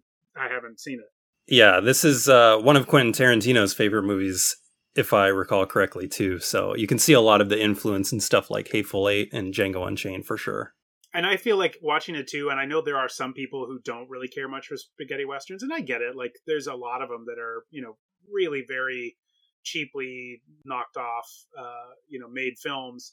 But, you know, watching it, you're like, you can't watch this and not say this is, to all the points you were saying about the craft of that film, you can't look at this film and not say that this is just some cheapo Italian production, you know, taking some American stars and making a, a movie. Like, this is like supreme craft. You cannot look at this and say, oh, those Italian uh, Westerns were just a bunch of junk. Like, right. No way. You can't not you can't look at this and say that. I didn't see this movie for a long time. I actually had the D V D for a long, long time, and I and I finally ended up watching it. And this is, I mean, this is years ago when I first saw it. But I had the D V D for a good amount of time before I ended up seeing it, because it was shit. Even on D V D, it was like two discs because the movie's so long. If yeah. the runtime is something that scares you, I invite you to just watch the opening scene on YouTube, and you will want to watch the rest. Because it's, like you said, it's fantastic. It's just so, it's so perfect. It's just perfect. It, it you know, the pace of it, the the looks of the different guys, the, the little fly, the whole thing with the fly catching it in the gun. Yeah. All these different things. You're just like, it's just perfect. It is the West. It is the West. Well, how are we going to follow up Once Upon a Time in the West with our number ones here? Grand finale time, Ryan. What do you got for top five Charles Bronson movies? This is a movie I've loved forever. This is the first movie I was shown, Charles Bronson, and I just had, it just hit me. I, I'd never seen a movie like it. I never stopped thinking about it. I watched it many times. I watched it again for this, and I got a new disc of it, so I got to bust that out, open it up, and watch it, because I I just adore nineteen seventy-two's The Mechanic. Yes. Mister Bishop, we would like you to go ahead. There are a thousand ways to kill a man, and one assassin knows them all. Murder is only killing without a license, and everybody kills. But when the best in the business... There are times when I could use a backup. ...takes on a partner... I'm going to teach you all I can. The last hit of his life... Don't play to win, do you? I'm going to pick my own mark. ...could be his own. The Mechanic is a non-stop thrill ride. Charles Bronson. Ah! Jan Michael Vincent. Ah!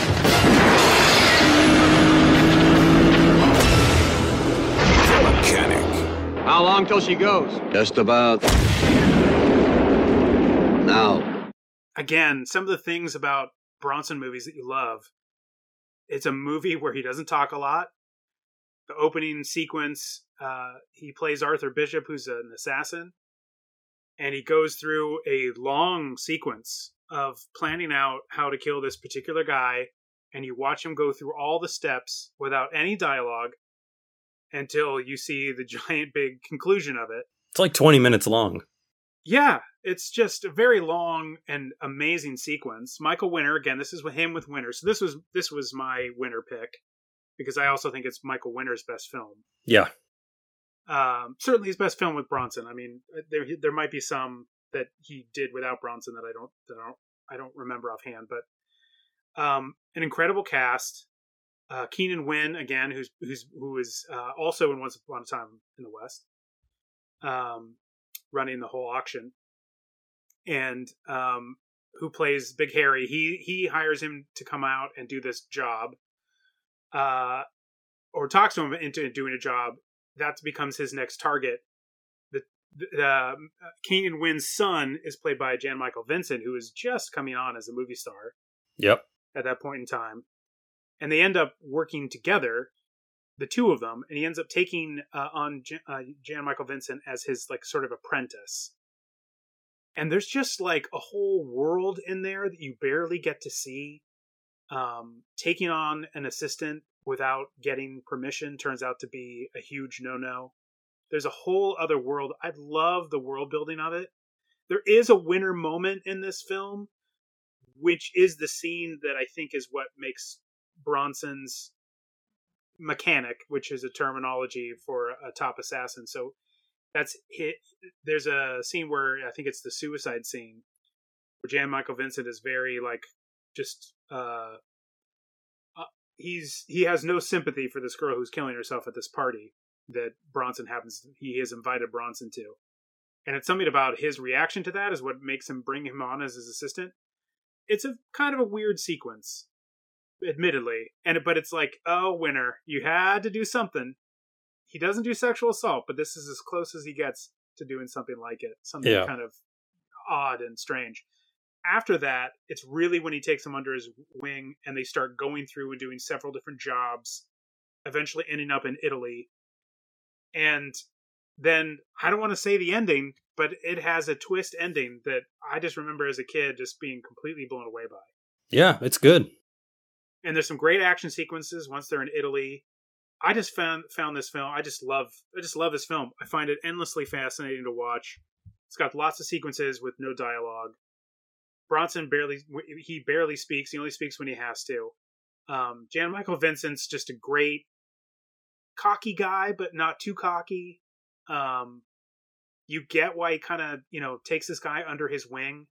And the ending of it again. I'm going to try and dance around this, but the ending of it made me, this time around when I watched it, I realized, like, I think he did something in a way that he could have tried to undo had he had the chance.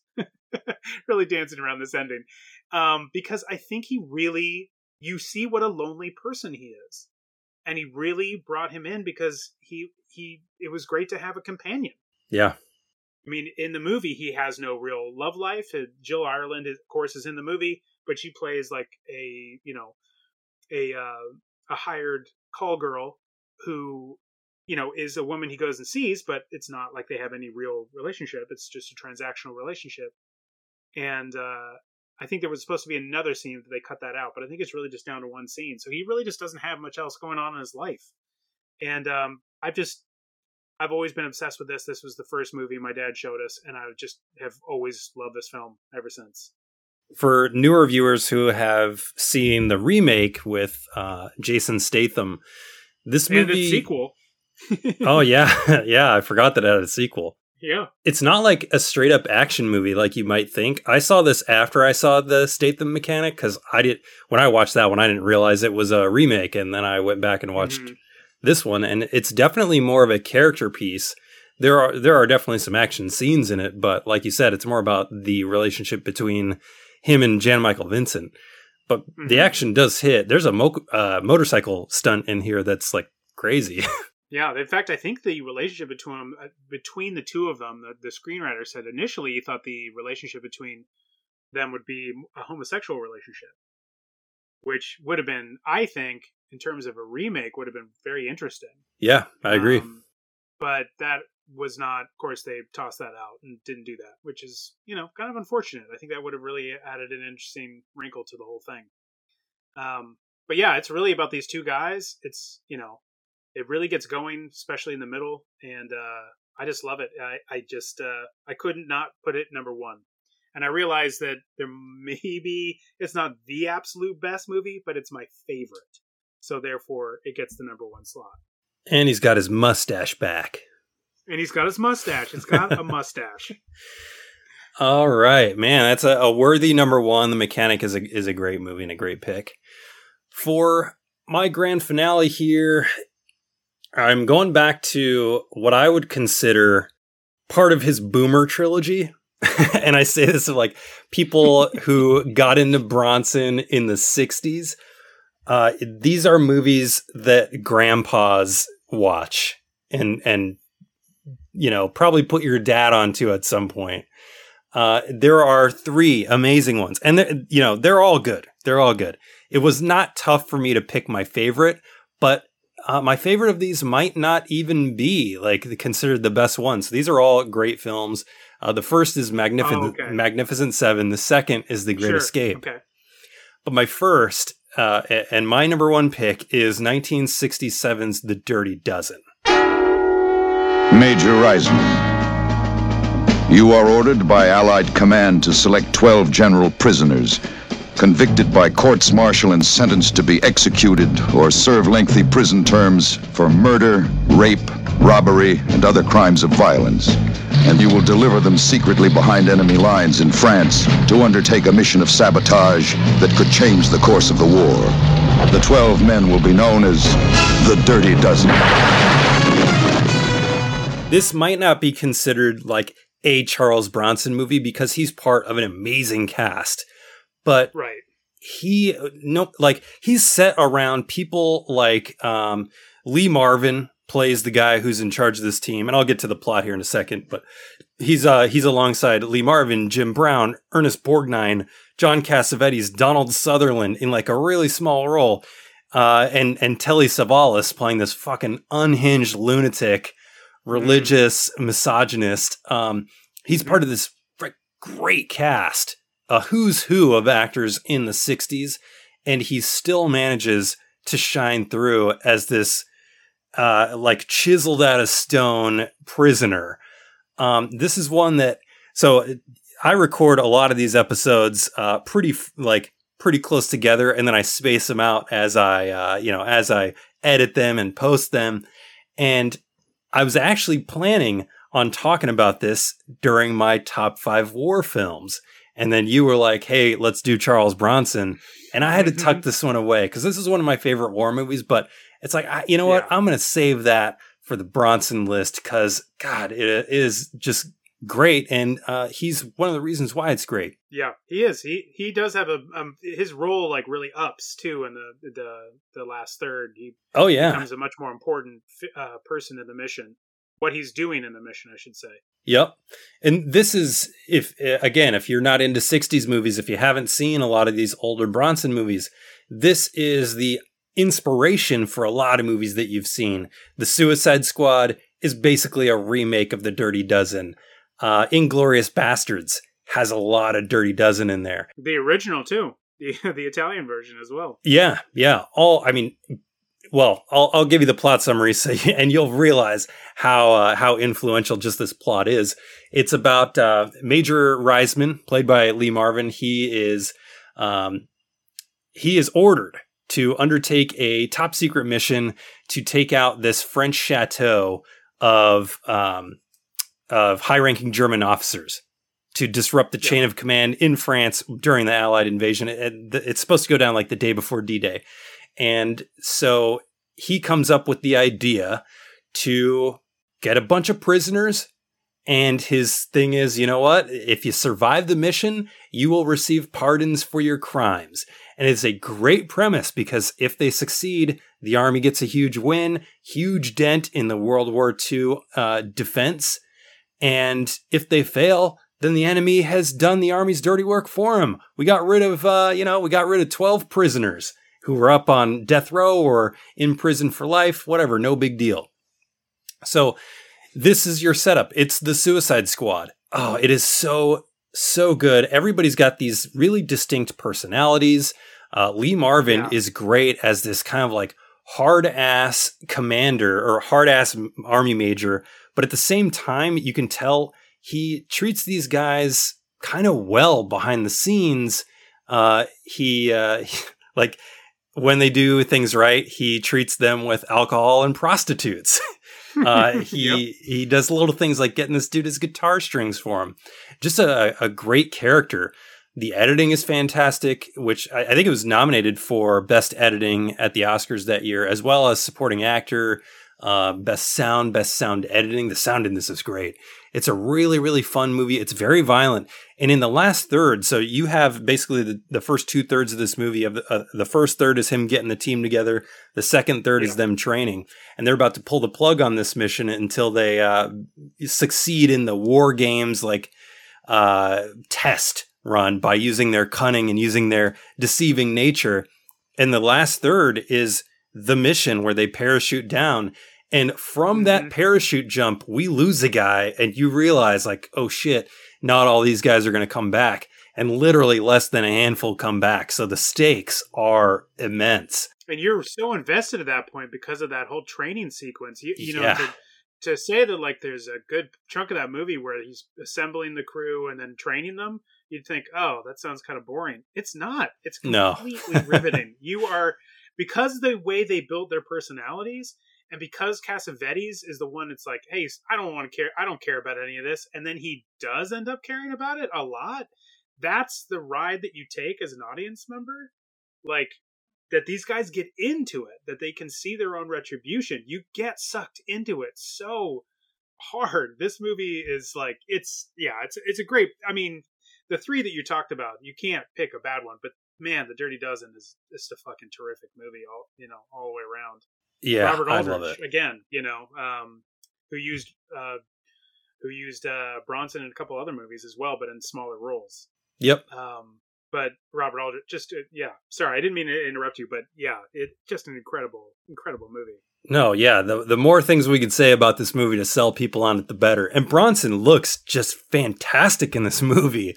Uh, sure, he's yeah. he, he looks great. He's tough as nails, but he also has this kind of like magnetic quality to him in this role that, like you said, once you get to that final scene or, or the the the final uh, third of this movie, really really starts to shine. And it's violent. They, I mean, we're lighting people on fire in this movie. Uh, just it's it's great, and I think it, again to your to your point, if you haven't seen The Dirty Dozen, you need to, because to your point, you know, I'm just thinking about it. You know, yeah, of course, the Suicide Squad, but there are so many movies that borrow from The Dirty Dozen. It really is such a touchstone for so many movies afterwards. Like, you need to see this movie because you'll be you're going to be like, oh wow, yeah, that's from another movie. You know, like um, I feel like. Uh, Tarantino constantly borrows little bits and pieces from it. Totally. Um, but like there, it's, it's, it's, it's just a movie that was just copied so many times and is still being copied to this day. It's uh, you, if you haven't seen it, you need to get on it. It's a, it's an absolutely terrific war film. I would have picked it for number one in war films as well. I absolutely love it. Yeah, this is, and I, I didn't mention this. I kind of breezed over his name, but Jim Brown is really, really great in this too. And this is the movie that really caused good. his retirement. Because he was, you know, it was going over schedule and he wasn't going to be able to make Cleveland Browns training camp. And the owner of the Browns basically said, you know, he, he threatened him with, you're going to have to make a choice, Hollywood or the Cleveland Browns. And he was like, all right, Hollywood it is. And then he announced his retirement. And he was smart to do so because he's so good in the movie. Oh, yeah. He's yeah. really good. He's really good. Like you said, everyone's good in this movie. Donald Sutherland was so good. He was hired to not even, he's not even supposed to say anything. Yeah. So he's small. So good. He ends up saying he ends up having a few lines that I think he ends up coming up with himself. But he wasn't even supposed to have any lines in the whole film. He just kind of tripped into this, and then he he's so memorable too, and he barely has any lines. And, you know, Richard Jekyll and George Kennedy. I mean, just uh, and I just was so struck by Cassavetes too. I just think Cassavetes. Oh, obviously, yeah, yeah. He was the one who gets the Academy Award nomination, but he's just so damn good in it.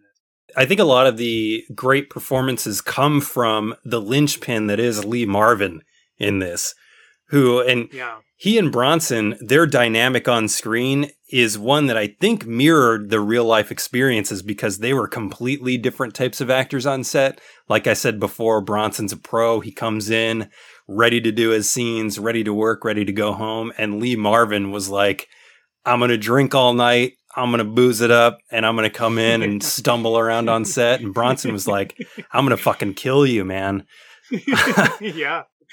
Yeah, and I feel, sadly, that I feel like, and I don't know, I haven't done as deep a dive on Lee Marvin's career, but I know I saw a lot of his stuff in the eighties. I feel like when I, you know, have rewatching this movie, I felt like this is the performance that, like, everybody then asked him to do in every movie kind of following, or a lot of the movies following. Sure, yeah. They Pigeon were like, yeah, sure. do, do, yeah, the, do the Dirty Dozen. That guy's, you can do that guy great. And, you know, by the time he's doing Delta Force or whatever, it's just like, okay, this again. Okay, no problem.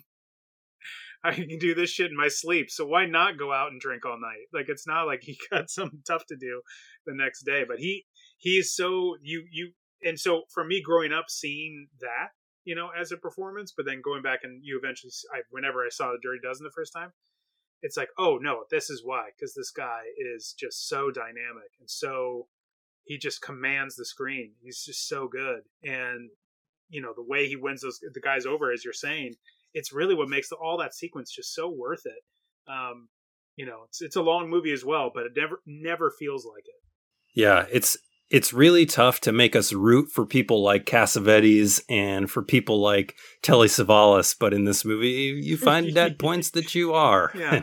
That's a testament to the yeah, it's filmmaking. It's hard to say that you would root for Telly Savalas. Well, yeah, movie. yeah. He is the worst and is their undoing in a lot of ways. Oh, yeah, yeah. Of course, he's like the loose cannon that you know is going to fucking ruin everything, but um, yep. when he does, then they have to improvise, and it's great. And I was going to say, you know, part of why I did the parameters I did was partly because it's so hard to choose between the Dirty Dozen for me or the Great Escape or even the Magnificent Seven. So I kind of just took that off the plate for myself. Yeah. So it was tough. I'm so glad that you picked it because I'm just like, I, I just didn't want to even put myself in that position because I love all three of those movies. Um, The Great Escape was one of the first movies I went and saw at the at the New Bev in, nice. in a theater. Uh, during the, you know, post twenty twenty when we, you know, there was not a lot of, uh, mo- I wasn't going to a lot of movies and, uh, I happened to have a night to myself. And so I went and saw that at, at the New Bev and it was like my first theatrical experience coming back to, to a movie theater. Oh, that's great. Uh, and just, it was just so, so good. So, you know, I'd love to see the, the Dirty Dozen there as well. Um, So yeah, I, I just didn't want to have to choose, so I'm glad I didn't have to, and now you did instead. So well done. Well, I think it's a testament to Bronson's amazing career that we only crossed over on one film, yeah, which was the amazing Once Upon a Time in the West. Uh, what were some of those other also-rans that maybe you uh, wished you could have put on or would have been on if we were doing top ten? Well, the one that would have definitely snuck in to my number five. Um, but I really wanted to try to show a little bit more of Bronson's career. But um, I had seen this before, but I just got the disc from Kino Lorber of uh, Violent City, a k a. The Family. Yeah. And I have to say, I even really like the Family cut, which I believe is the U S cut. Um, it the Violent City cut is longer and it has more extra scenes. Oftentimes it was one of those things where it switches out of a dubbed English into Italian all of a mm, sudden. And mm-hmm. all of a sudden you're listening to people and then suddenly you're reading, but it's a Sergio Salima movie from nineteen seventy. It's right in the peak of Bronson being, um, it, it being in, in, in overseas making movies. And it again has some, I think the reason, the other reason why I knocked it off is because it shares a lot of D N A with even The Mechanic. Yeah, I can see that. Because it starts off with a very long sequence of no dialogue. He's again another professional assassin whose name is Jeff. And another thing that I think you would enjoy about this film is, it, and I, I, I mean anybody, but I'm really speaking to you, Jason, but I think anybody would enjoy it is because every single scene, people are like, hey, Jeff, what, well, Jeff, what have you been doing? What do you mean, Jeff? Like, people are constantly saying his name. And if there is a human being on Earth who does not look like a Jeff, it is Charles Bronson. Yeah. He just does not look like a Jeff in any way. And everybody uses that name in every scene multiple times. It's unbelievable how much they say Jeff. It's, it's crazy. But anyway... But they're like on vacation. He's on on vacation with, um, you know, his lover, which is played by Jill Ireland, and they're like in the they're on the islands, and then all of a sudden there's a there's a big chase scene, and then it's a double cross. and he ends up getting double crossed. And then he's sort of traveling uh, around uh, trying to find out who double crossed him. And there's several sequences in here, and particularly one in, that was shot in New Orleans, because it's shot overseas, but also shot partially in New Orleans, which was a big thing for Sergio Solima, because he was like, I get to make a movie in America. This will be terrific. And um, they uh, and and there's great sequences where there's no dialogue. And in particular, I don't want to say hardly anything about it, but the ending sequence is all done silently.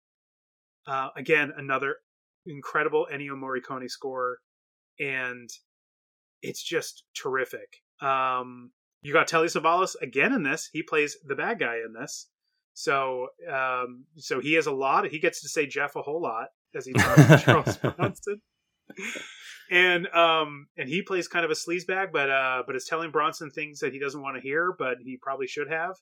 Um, And it's just terrific. It's a really great f- film, and it's highly overlooked, so that's why I would recommend it. But it was a lot. There was a lot of like the mechanic in it as well, particularly in the amount of sequences that didn't have any dialogue. So I was like, okay, well maybe if I can squeeze it in at number five, I would do it. But um, there's also yeah the uh, the other amazing sequence is, is in a uh, like a race scene, which they did in the Michigan International Speedway, which again is just him sort of like lining up what he's going to do, how he's going to hurt this person that double crossed him. It's just excellent.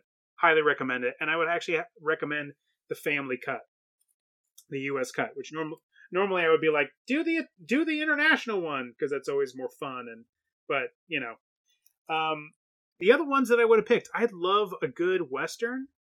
Um, I would have loved to have squeezed Red Sun on there. Oh, that's a very, very international Western movie. Yeah. Uh, again, Alain Delon, um, Toshiro Mifune, uh, Ursula Andress. It's they all sort of team up over Mifune. Mifune, uh, Mifune, excuse me, has there's like a sword that was his, uh, you know, that gets sort of lost or stolen or whatever, and so he's needing to get the sword back. And they basically all sort of team up to help him out. Um, Terrence Young uh, is a guy who directed Bronson in a couple movies while he was working overseas, inclu- including Cold Sweat, which is uh, not a terrible one. Not a, I wouldn't have put it on the list, but Red Sun is one I would re- I really like in terms of his Westerns. I also really liked another Michael Winner um, Western that he made, uh, which I believe they did right before Death Wish. Uh, yeah, called Shadow's Land. I haven't seen that one. Which is another re- revenge one. Bronson plays a, you know, uh, he's like part Native American and he's part white, but he's starts off in the very first scene. He barely speaks any lines and only a couple lines in actual English. He's speaking in like whatever native tongue he, he is a part of for the other, any other lines that he has, but he goes to a bar in the opening scene and there's a very racist sheriff who is just calling him all sorts of names and dr- tries to draw on him, and he turns around and kills him. And then they just put a posse together and they try to go hunt him down. And he basically leads them into his own territory, and it's an incredibly good movie. But the thing of it is is that Bronson is great in it, but he's kind of a smaller part of it, even though he's on the poster. Jack Palance plays the guy who leads the posse and starts to slowly wonder whether or not this is a good idea and whether they should have done this to begin with. And he is really great because he's a former Confederate soldier who now just kind of has no agency, and so the posse sort of gives him a purpose, and then that purpose sort of unravels the longer and longer it goes. Kind of a really great film, but again, it's got a winner moment too, so you got to be watching. Uh, watch of course out for it does. That. you, you got, I mean, he can't help himself. So, um, and the other one that I just watched, which might have made my nineteen eighties, is um, to go with your last pick, is Death Hunt from nineteen eighty-one, which is Bronson again teaming up with Lee Marvin. Though they're at odds with each other for sure in this film. And it's really about, you know, it's a pre-John Wick moment where there's an argument over a dog. Yep. Dog fighting ring. And Bronson and, and Bronson ends up taking the dog from this guy, uh, again, um, from from uh, from uh, Death Wish three. So we got, um, what am I, I'm forgetting his name, Ed Lauder. I'm sorry. There it is. Um, Ed Lauder is the guy whose dog it is, And he is like, we got to get this guy. We got to take him down because he took my dog. I need my dog back. And Lee Marvin is a Mountie, Andrew Stevens from ten to midnight. He is like a young junior uh, Mountie that's sort of uh, teaming up with him. And they end up, uh, they go at Bronson, not Lee Marvin and not Andrew Stevens, but some of the other Ed Lauder's guys. They go after Lee Marvin, or uh, sorry, Charles Bronson at his house, and he shoots one of them. And that's when Lee Marvin's like, okay, we got to just take him down. And they all go after him. But he, again, escapes into the wilderness, and it becomes a big, giant hunt. And it's it's a really good movie. I think it's a really solid film. But I just, it, it wasn't so great I had to put it on the list. But I would have, that fifth slot, had I gone other ways, these are all movies I think I could have squeezed into that fifth slot. Yeah, Death Hunt is probably the closest one to being on my list of my also-rans that hasn't that has not been mentioned during this show. There's a great headshot in this. Like, a guy, it just yeah. shows his head, like, exploding out of the back of his brains and stuff. Um, Death Hunt's great. And again, a ter- it's a, I saw it, too, and I think what maybe kept it off is that I, you know, I watched it on, I think it's it, there's a version that's online, but it's not on YouTube. I think it was on Daily Motion, and it keeps popping to ads so much, and it's at all the wrong times, and it really takes you out of it. Uh. And it's, it's, you know, I watch a lot of things on Tubi as well. And so, like, I get it. Like, it doesn't seem to always bother me, but this was like the same three ads, and it was like, they just kept popping up, and it was like, oh my God, let me watch this movie. I'm into it, you know? Um, so that kind of killed it. 'Cause this is another movie that doesn't have a disc. It really deserves to, to be, get on a nice Blu-ray, and I don't know why it hasn't. It's a, I think this is a really underseen Bronson film, and it's and it's it's worth seeing. It is. I love a good chase film, and it's in the snow, which is great. I love that, like, snowy, forested um, kind of chase movie. So yeah, that one was close. Yeah. I think we kind of mentioned all the other ones. Uh, I mean, I almost had. Um, Cabo Blanco, obviously. And... For those who haven't seen Cabo Blanco, it's basically like a Casablanca remake that is awful. It's not good. But I almost had a Farewell Friend on there. The first Death Wish I considered. Uh, Great sure. Escape, Magnificent Seven, and Ten to Midnight were really my, my honorable mentions. So, yeah. yeah good. Um, no, no Murphy's Law in there. That's good. I... You know, Murphy's Law is fine, but I think in terms of the that stage of his career, I think we got the right ones on there for sure. yes, yes. That one has always driv- driven me nuts since I even first saw it. Uh, just the poor um, actress who's with him in Murphy's Law, who's really terrific. She's a great actress. She's in tons of stuff, but she just... And I believe they they they changed all of her insults to these wild phrases, which was something they did at the last minute. So I, it's not her fault, but what they ask her to yell at him constantly is just like dubbed so in. it, well, it's not dubbed in. It's just that I think that they rewrote, did a rewrite of the script like late in the game. And then all of a sudden they took away all the, what the insults were before, and made them probably try to just soften them and try to give it more of like a P G rating. I'm, I, wonder if it's a P G rated film. I don't know, but you know, in the eighties, that P G rating was pretty much, you could get everything in the P G rating. There was right. definite R, and then everything below R could be P G, like so, Jaws. Uh, yeah, yep, yep. It's not a P G film. We tried to show it to our eight-year-old, and it did not go well. Um, it did not last long. Can't was not ready for Jaws. But um, but yeah, like that's just that that movie just drives me insane. Murphy's Law. It's, I know that a lot of people like it, but it drives me nuts. Yeah.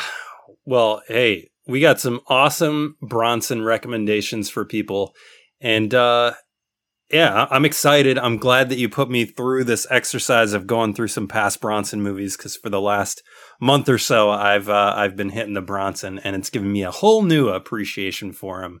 Uh, speaking of appreciation, give us one more sell on New World Pictures podcast, my friend. Oh, thank you. Well, first of all, thank you, Jason, for having me on. This was just a, a, a real pleasure. And thank you, thank, thank you for accepting uh, Bronson as a topic, because I have been able to like watch. I've been, over the pandemic, just collecting a bunch of Bronson films. So I this was like my opportunity to just tear through them. There's still one I didn't get to see, uh, Someone Behind the Door, but mm. I, th- I it's been so great to kind of get through these movies, revisit a bunch of them.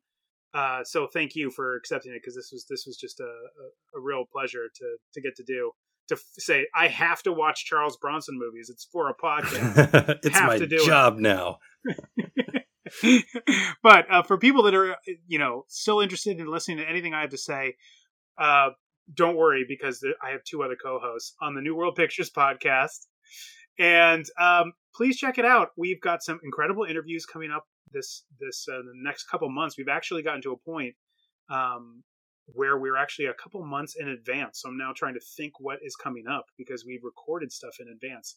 But I know we have a Warlock episode coming out. I'm not sure when this is coming out.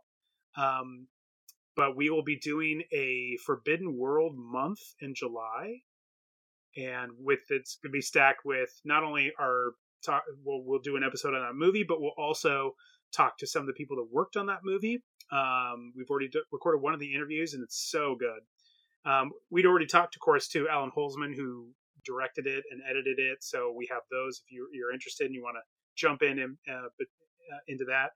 Um, We have a nineteen eighty-seven comedy, teen girl comedy called Pretty Smart, and that's going to be coming up too, probably in August.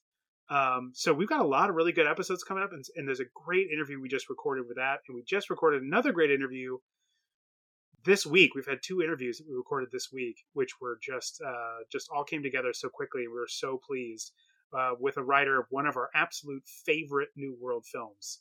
So that was a real, real joy to to record and have the opportunity to talk to talk to him. So I highly recommend, if you haven't already, check us out. Give us a shot. I think you'll have a really good time. Um, if you love Blade Runner and you're going to get mad that one of us doesn't, maybe skip that one. But other than that, um, come and check us out. And thank you again, Jason, for having me. This was this was uh, this was awesome. This was fun, and I'm going to make it easy for all of you to find this podcast. Just look in the show notes, and uh, after this one comes to a close, go ahead and jump over there and, and pick your favorite New World picture to check out. So just to recap that for you, Ryan's picks from the New World Pictures podcast. He had at number five, Machine Gun Kelly. At number four, ten to Midnight. At number three, nineteen seventy-five's Hard Times. At number two, Once Upon a Time in the West. And at number one, The Mechanic. And I had Donato and Daughter at number five, a T V movie. At number four, I had The Evil That Men Do. Number three, Death Wish three. Number two, we shared Once Upon a Time in the West. And at number one, I had The Dirty Dozen. Hey, listener, what's your favorite Charles Bronson flick? Let me and Ryan know on social media, at Force five Pod on Twitter, at Force five Podcast on Instagram, or join the Cinematics Facebook page and talk film with us there, and your comment might just make it to the next show. If you liked what you heard, please, please, please review the show wherever you listen to podcasts and tell your friends to listen too. I need more listeners in my life. Intro and outro bumpers today come courtesy of Nate Spears. The top five list bumper was produced by me with music from Audio Binger. Until next time, stay safe, stay sane, and go watch some Charles Bronson.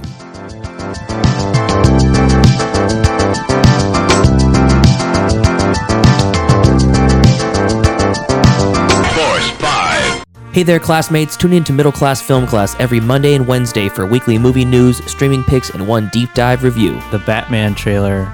There was a teaser. There was a trailer. Trailer one, trailer two, final trailer. I don't know if it's the same one. How many trailers do we need? Exactly. Leave an email or a voicemail to join in the discussion. Bullshit artist. Uh, yeah, buddy. All That's right. Awesome. You're going full Danzig. That's right. I am. My, my trans music. You have no power over me.